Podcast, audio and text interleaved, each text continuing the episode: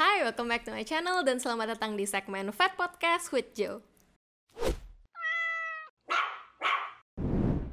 Kembali lagi di seri Fat Career Talk di mana aku bakal ngobrol-ngobrol sama dokter hewan dari berbagai bidang profesi di mana beliau bakalan sharing pengalaman beliau kerja di bidang tersebut biar kita sebagai mahasiswa kedokteran hewan lebih tahu dan jadi lebih yakin aja kita mau bekerja sebagai dokter hewan apa di kemudian hari.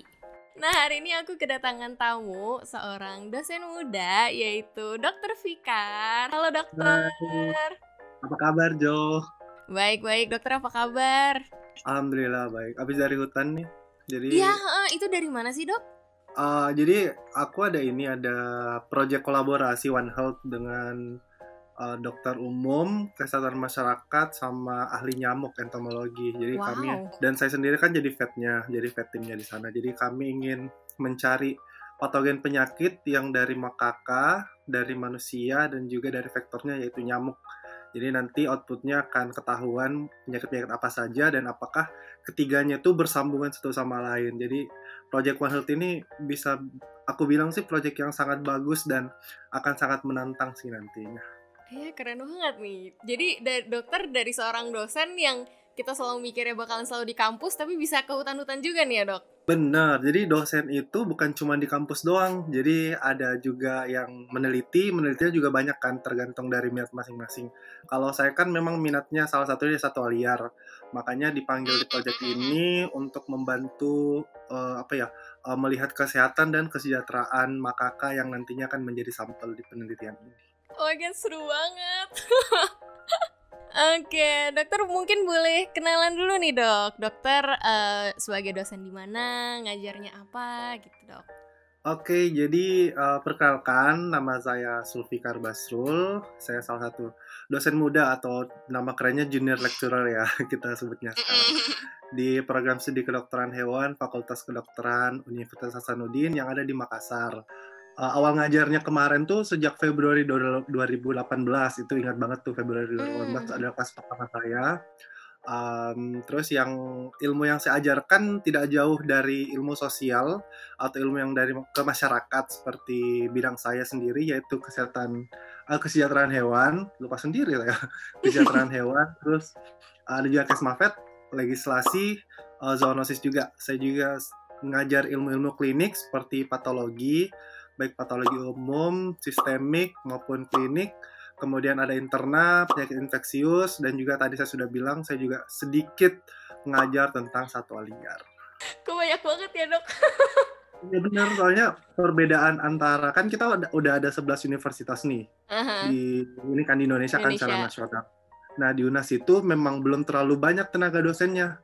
Jadi Oh. kami itu akan ada beberapa beberapa bagian yang memang masih dirapel gitu. Tapi memang kita udah mulai ini mulai udah apa?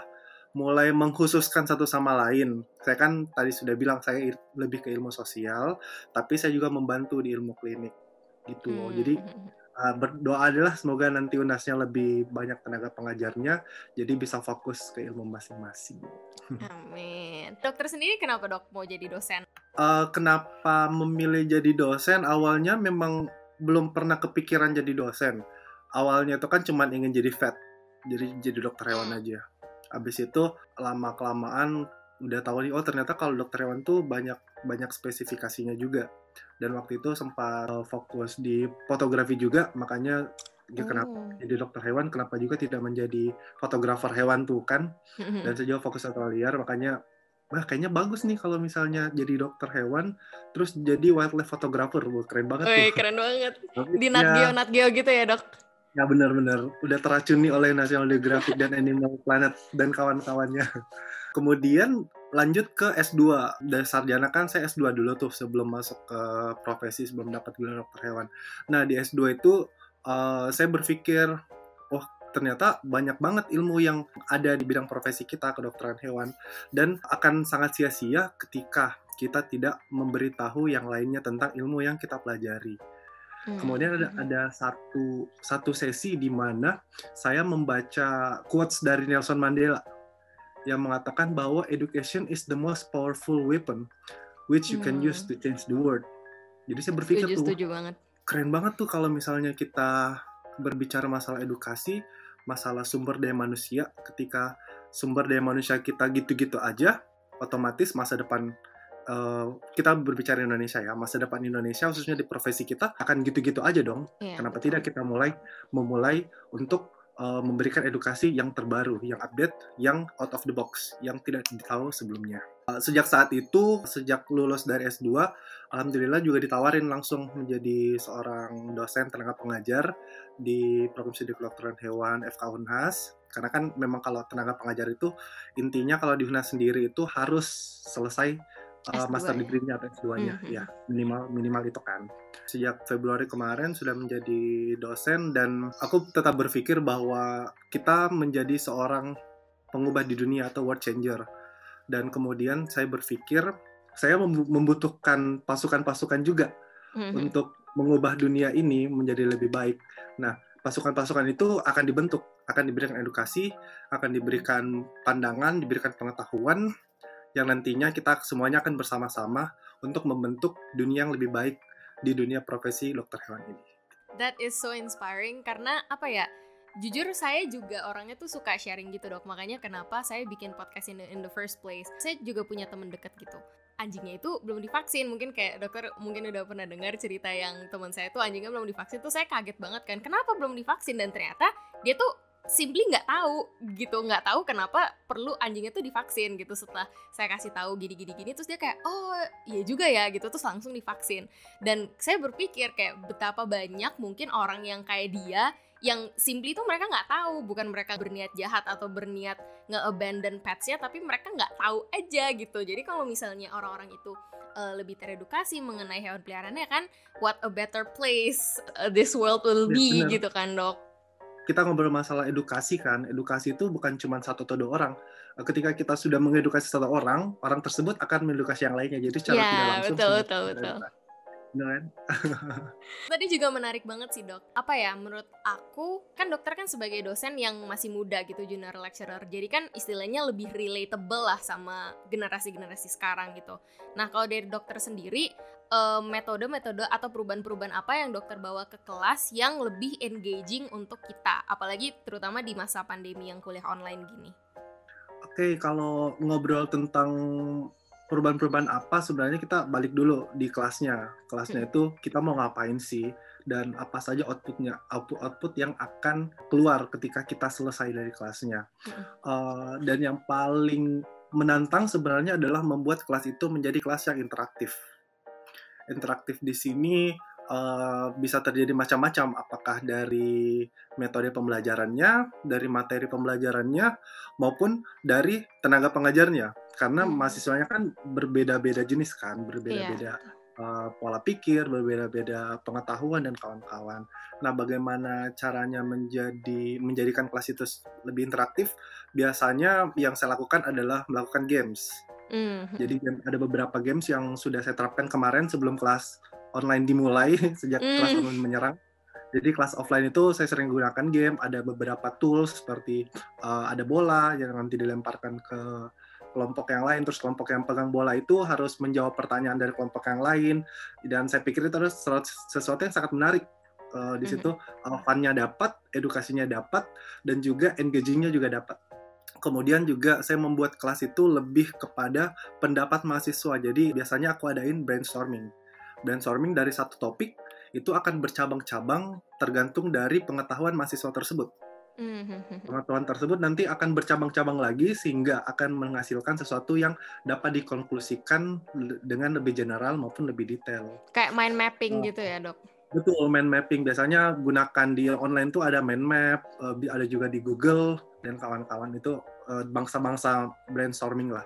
Untuk perubahan-perubahan yang akan saya bawa sih yang sekarang masih saya terapkan adalah uh, saya mau coba encourage them encourage mahasiswa saya untuk sering bertanya karena ah, mereka biasanya yeah, iya, mempunyai yeah. ide nih mempunyai pertanyaan tapi mereka nggak mau untuk melontarkan pertanyaan makanya uh, sering saya bilang kalau misalnya ada yang bertanya bertanya itu bukan sesuatu yang salah atau sesuatu yang benar kita harus selalu mengapresiasi uh, mm-hmm. apa pun itu pertanyaannya itu harus tetap diapresiasi karena uh, seseorang yang bertanya itu yang pertama dia mengalahkan diri sendiri mengalahkan ketakutannya sendiri dan yang kedua memang dia ingin tahu. Jadi memang harus diapresiasi.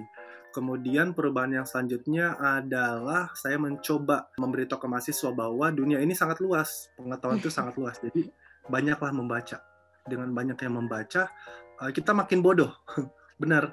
Ada hmm, makin ada banyak nggak tahu gitu ya ternyata ada beberapa quotes yang bilang kalau misalnya kita semakin banyak membaca kita semakin tidak tahu ternyata itu memang benar Oh, Tapi mirip itu itu dok quotes yang diplesetin kayak kalau belajar banyak yang lupa, kalau nggak belajar nggak ada yang lupa. benar, benar kayak gitu ya. Memang setali tiga uang sih kayak gitu. Itu sih. Dan yang yang terakhir yang selalu saya uh, yang selalu saya ingin ubah di mahasiswa adalah dengan kita mengetahui profesi kita masing-masing. Profesi kita bukan cuma hmm. bidang klinik doang, hmm. tapi profesi kita sangat luas. Menurut OAI kan ada 33 tuh kurang mm -hmm. lebih 33 jenis profesi yang ada di kedokteran hewan dan jangan stop di profesi sebagai dokter hewan klinis. Tapi berarti dokter enjoy banget kali ya jadi dosen? Kalau enjoy atau enggak sih pasti ada plus minusnya ya karena kan ah, kalau iya sih.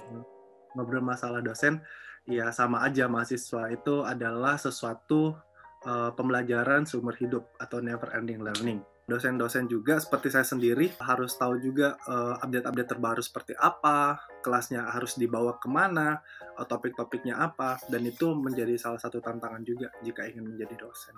Tapi uh, so far sampai saat ini uh, saya enjoy aja uh, dan sangat suka malah menjadi seorang tangga pengajar di kampus. Hmm, berarti mungkin buat teman-teman nih yang mau jadi dosen, pengalaman dokter, skill-skill apa sih yang harus kita punya untuk mempersiapkan kita untuk teman-teman yang fix nih kayaknya gue mau jadi dosen gitu. Oke, okay, untuk yang ingin menjadi dosen, yang pasti yang pertama adalah public speaking. Because you will be the center of attention di satu kelas itu, jika kamu berbicara, semua mata kan tertuju pada dosennya sendiri. Wah, dulu dokter kelas pertama dokter gimana tuh? Deg-degan gak dok? Uh, Enggak sih. Oh. kan udah udah sering juga udah sering membawakan materi juga di beberapa tempat umum. Uh, uh, ikut pelatihan pelatihan di Makahi juga kemarin saya menjadi pub, ini jadi apa public relation di salah satu oh, iya, kemarin. Iya. Jadi saya banyak belajar juga di organisasi. Organisasi mm -hmm. juga sangat penting uh, untuk mahasiswa. Jangan sampai mahasiswa berpikir or organisasi itu nggak penting deh Padahal hmm, organisasi itu betul. penting untuk untuk kayak gini, untuk bagaimana caranya kita uh, bisa bisa mengutarakan pendapat di tempat umum ataupun bisa banyak relasinya. Yang pertama adalah public speaking yang tadi. Uh, terus yang kedua adalah critical thinking.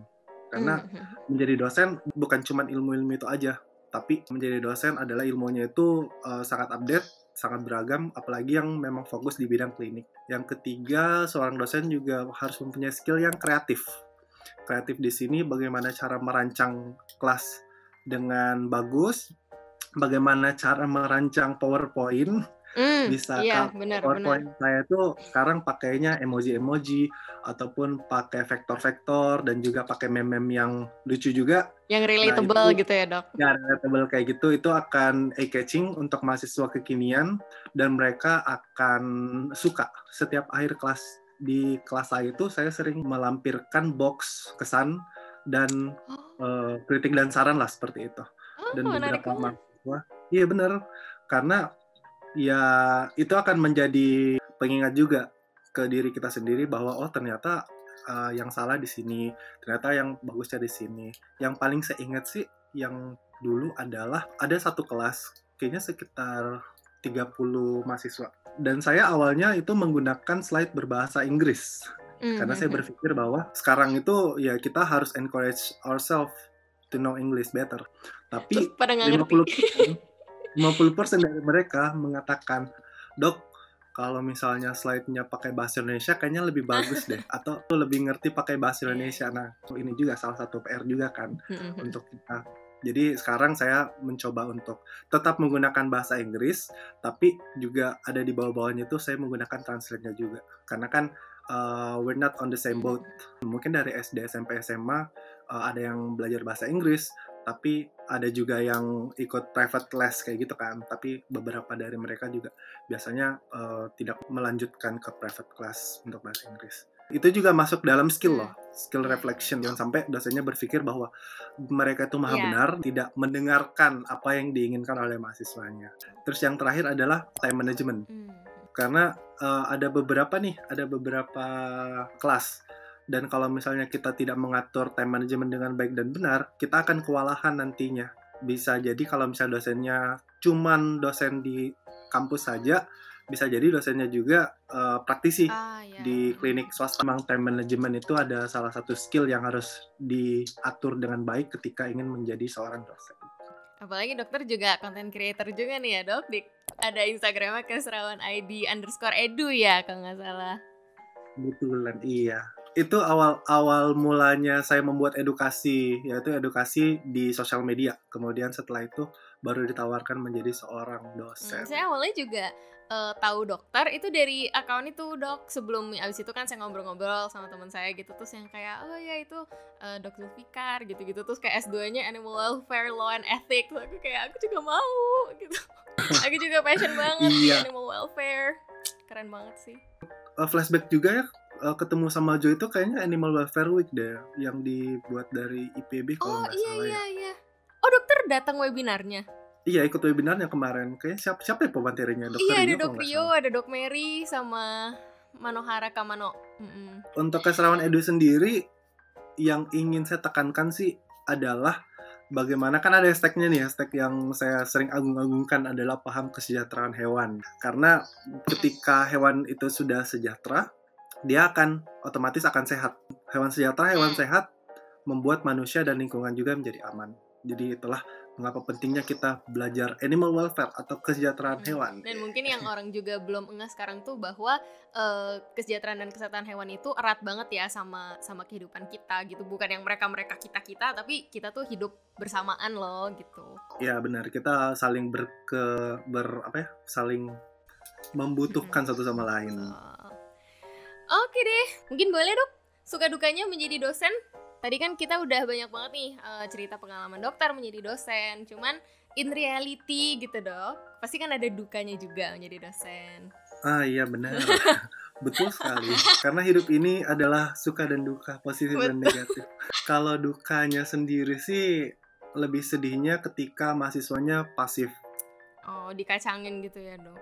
Hmm, kemudian mereka cuma diam-diam baik atau mereka lebih sibuk main HP. Uh, Hmm. dan saya bukan tipe orang yang langsung menegur ya. Saya nggak suka kayak eh kamu yang main HP sini HP-nya nah kagak gitu. Soalnya itu udah private lives kan. Nggak perlu nggak nggak harus langsung menyerang individu. Uh, biasanya saya langsung kasih video. Nanti kalau udah ada video biasanya langsung matanya langsung masuk ke ini kan Hmm. masuk ke materi. Terus duka yang kedua adalah apalagi yang sekarang kita ngomongnya uh, online. Kelas online itu banyak dukanya.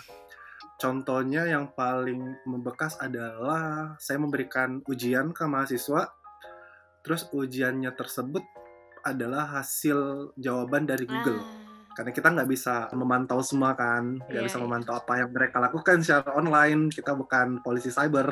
Hmm, Jadi, hmm, hmm. Itu adalah salah satu tantangan juga untuk tenaga dosen, bagaimana caranya uh, membuat ujian itu lebih fair meskipun mereka memiliki akses yang tidak terbatas. Dan yang ketiga juga dukanya adalah kayak tadi kan ada skill yang saya ingin tekankan adalah encourage them to speak up atau baik dari pertanyaan atau apa. Nah, berbicara masalah mental health, mereka mungkin tidak menyadari bahwa ternyata mereka ada gangguan mental atau bisa disebut penyakit mental atau mental health lah. Kita berbicara masalah mental health. Nah, saya sering ber- memberitahu juga kepada mahasiswa di kampus kalau misalnya ada yang ingin di ada yang ingin disampaikan atau ada yang ingin dikeluhkan, silahkan ngomong ke dosen-dosen karena dosen-dosen pasti mendengarkan kalian. Karena ada ini, ada Jo, ada satu kasus di mana saya mendapatkan email. Beberapa kali saya mendapatkan email itu kayak mahasiswa angkatan ini masuk di email pribadi saya dong. Dan isinya adalah mereka mengeluhkan bahwa tugasnya terlalu banyak atau ada sedikit paksaan ketika mereka melakukan perkuliahan dengan senior-seniornya mereka. Nah, itu masuk dan itu juga termasuk mental health. Setelah itu kami usut punya usut, kami adakan sedikit investigasi, ternyata memang benar. Jadi itu adalah salah satu juga salah satu PR juga tentang eh, tenaga pengajar bagaimana caranya meng mengajak mahasiswa untuk berani berbicara, berani untuk mengeluarkan apa sih yang mereka takutkan, apa sih yang mereka rasakan. Jika berbicara masalah sekarang tuh tugasnya banyak banget. Ya, Jadi kalau misalnya saya nih ngajar satu kelas, saya ngasih satu tugas dong. Habis itu Jo yang ngajar, Jo juga ngasih satu tugas. Di waktu yang bersamaan itu di hari yang bersamaan mereka sudah mempunyai sekitar 2 sampai 3 tugas. Dikali lima hari, nah itu akan terakumulasi dengan sangat banyak, sangat numpuk. Jadi ya untuk tenaga pengajar saya pikir tolong uh, kalau misalnya ngasih tugas jangan terlalu banyak juga, kasihan juga mahasiswanya. Ingatlah pada saat kita mahasiswa kayak gimana. Sama ini juga sih dok, menurut menurut saya uh, problemnya adalah kan kalau misalnya dulu waktu offline kan kita masih yang ngeliat jauh gitu ya matanya ngeliat ke papan tulis atau ngeliat ke dosennya tapi kalau ini kan ya kuliah ngeliat laptop kerjain tugas ngeliat laptop kayak saya juga kadang-kadang kalau lagi banyak tugas tuh kayak aduh mata tuh sampai kayak capek banget ngeliat layar terus gitu Benar, itu juga menjadi salah satu faktor ini kan, salah satu faktor negatif ketika kita mm -hmm. lebih fokus ke kuliah online dibanding offline. Ada juga namanya Zoom fatigue, yang yeah. capek Zoom, Zoom, Zoom dari pagi sampai sore, okay. gitu. Itu akan akan kena juga ke mahasiswa-mahasiswa. Bukan cuma mahasiswanya sih, tenaga pengajarnya juga seperti itu. Makanya harus itu menjadi tantangan untuk kita semuanya di tenaga ini tenaga pendidik. Hmm, bener-bener perubahan cepat yang kayak dipaksa gitu ya dok gara-gara pandemi harus langsung langsung cepat banget perubahannya. Oke, mungkin terakhir dokter, mungkin apakah ada pesan-pesan untuk teman-teman mahasiswa uh, kedokteran hewan yang masih bingung mau jadi apa, tapi ada kayaknya pengen nih, kayaknya seru nih jadi dosen. Kalau ngobrolin mau atau enggaknya jadi dosen, intinya adalah apakah kalian uh, tahu uh, arti dari edukasi. Edukasi yang yang sering saya tekankan juga baik ke kolega-kolega saya maupun adik-adik mahasiswa. Nah, adik-adik nih saya sering uh, sebut mereka adik-adik mahasiswa karena gap umurnya kan nggak terlalu jauh nih makanya uh, mereka itu lebih gampang untuk bertukar pikiran dengan dosen-dosen mudanya iya, dibanding yeah, yeah. dosen yang sudah senior. Nah, untuk pesan yang ingin saya sampaikan adalah hasil edukasi itu tidak akan kalian dapatkan, tidak akan uh, kita dapatkan 1 sampai 2 minggu setelah kalian melakukan edukasi. Tapi uh, ini adalah proyek jangka panjang dan hasilnya akan kita nikmati uh, pada saat nanti pada saat mungkin pada saat kita tua atau pada saat anda semua menjadi dewasa tapi hasilnya adalah yang kita ajarkan sekarang Wah, keren banget. Nah, kita bersyukur dulu dokter bahwa sinyalnya baik-baik saja. Thank God. Oke deh dokter, mungkin segitu aja. Semoga bermanfaat buat teman-teman. Terima kasih banyak dokter. Terima kasih Jo. And yeah, I think that's it for this video. Thank you guys so much for watching. Please hit that like and subscribe button if you want more content like this. And yeah, see you guys in my next one.